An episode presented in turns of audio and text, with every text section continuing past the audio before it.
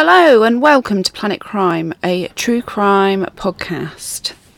I'm your host Lauren. I hope this microsode finds you well. This, I don't know about you, but this is going to be a coronavirus free zone. Because I don't know about you guys, but I need a break from all of that, somewhere to escape. And that place is going to be here in all the murdery true crime. Unfortunately, Meeks couldn't be with us today. Computer problems. So while she sorts all of those things out, I am going to just put out a minisode for you guys to listen to. Um, so let's delve in.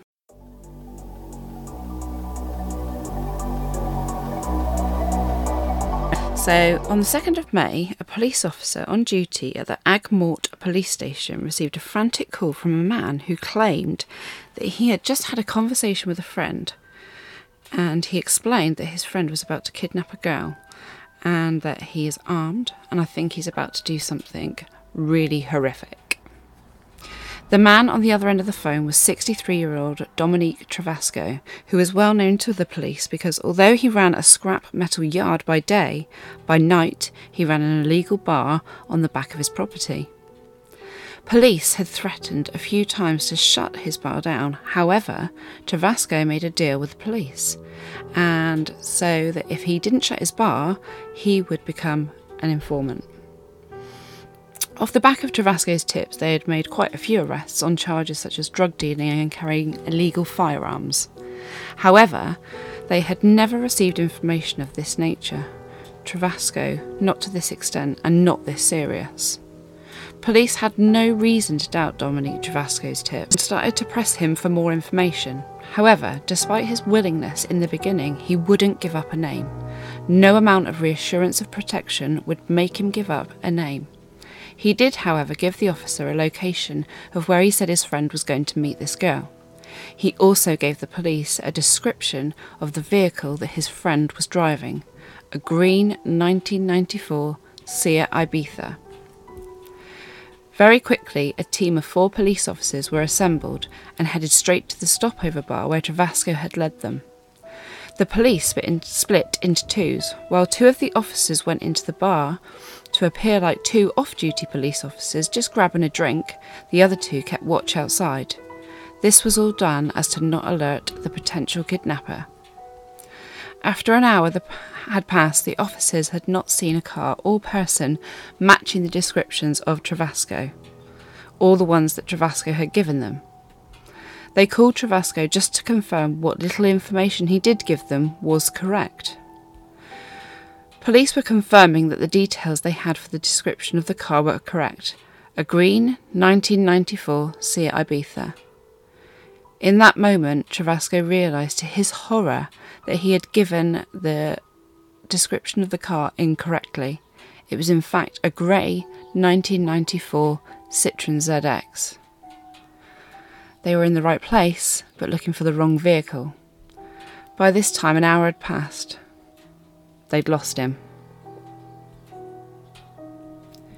Because the police had had the wrong information and where Travasco refused to give up any more information, there wasn't much else to do.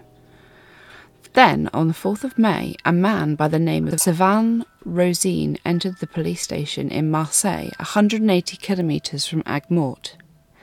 He wanted to report his wife, Elodie Morel, missing. He explained that she had gone to meet a casting director from a modelling agency at a cafe nearly 20 miles away, but they had become worried when all contact with his wife had ceased. He explained that the last text he'd received was on Monday the 2nd at 9:30. The text read, "Everything going well. I'll call tomorrow when I can. Hugs and kisses. Talk later."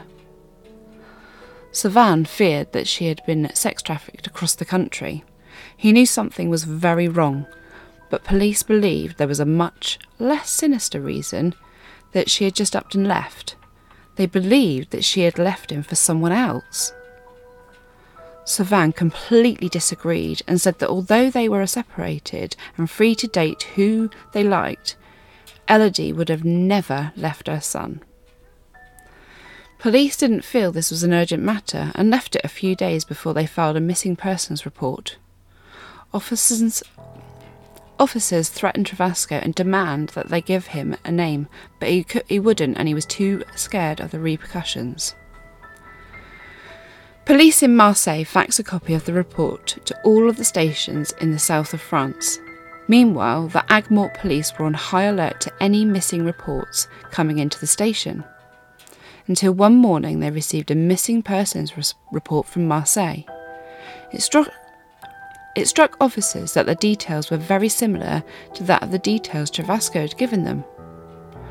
Aigues called Savan and asked him to travel to the station so that they could get a more in depth de- details of their lead up to Elodie's disappearance. At 2 am, Savan arrives at Aigues police station. He confirmed her vehicle details, emails between her and the modelling agency, and they also confirmed a description of Elodie, and the photographs that Savan had brought with him resembled a very close match to the details that Travasco had given them. Elodie and Sylvain Rosine lived in Marseille in the south of France. They had met through friends in 1995 and were married the year after. Then in 2000, Elodie gave birth to their son. Unfortunately, Elodie and her husband had recently separated, but it was amicable and they remained living under the same roof for the sake of their son.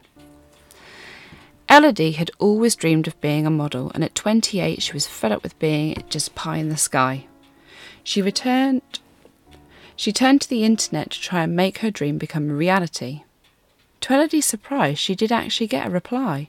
A representative of a modelling agency contacted Elodie by email saying that she was one of the lucky ones who had been shortlisted to do an advertising campaign for Rolls Royce and that they needed to meet with her.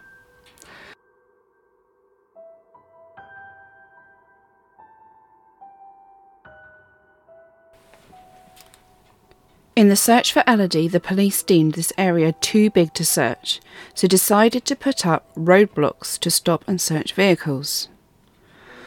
While the police encountered an old man who smelt like alcohol. He was waving his arms around, explaining, Have you found him? The police didn't take the old man seriously and even let a number of the vehicles through while trying to decipher what he was saying.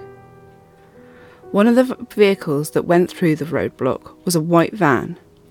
A van being driven by a man, and in the passenger seat there looked to be a lady passed out with her head awkwardly leant to the side.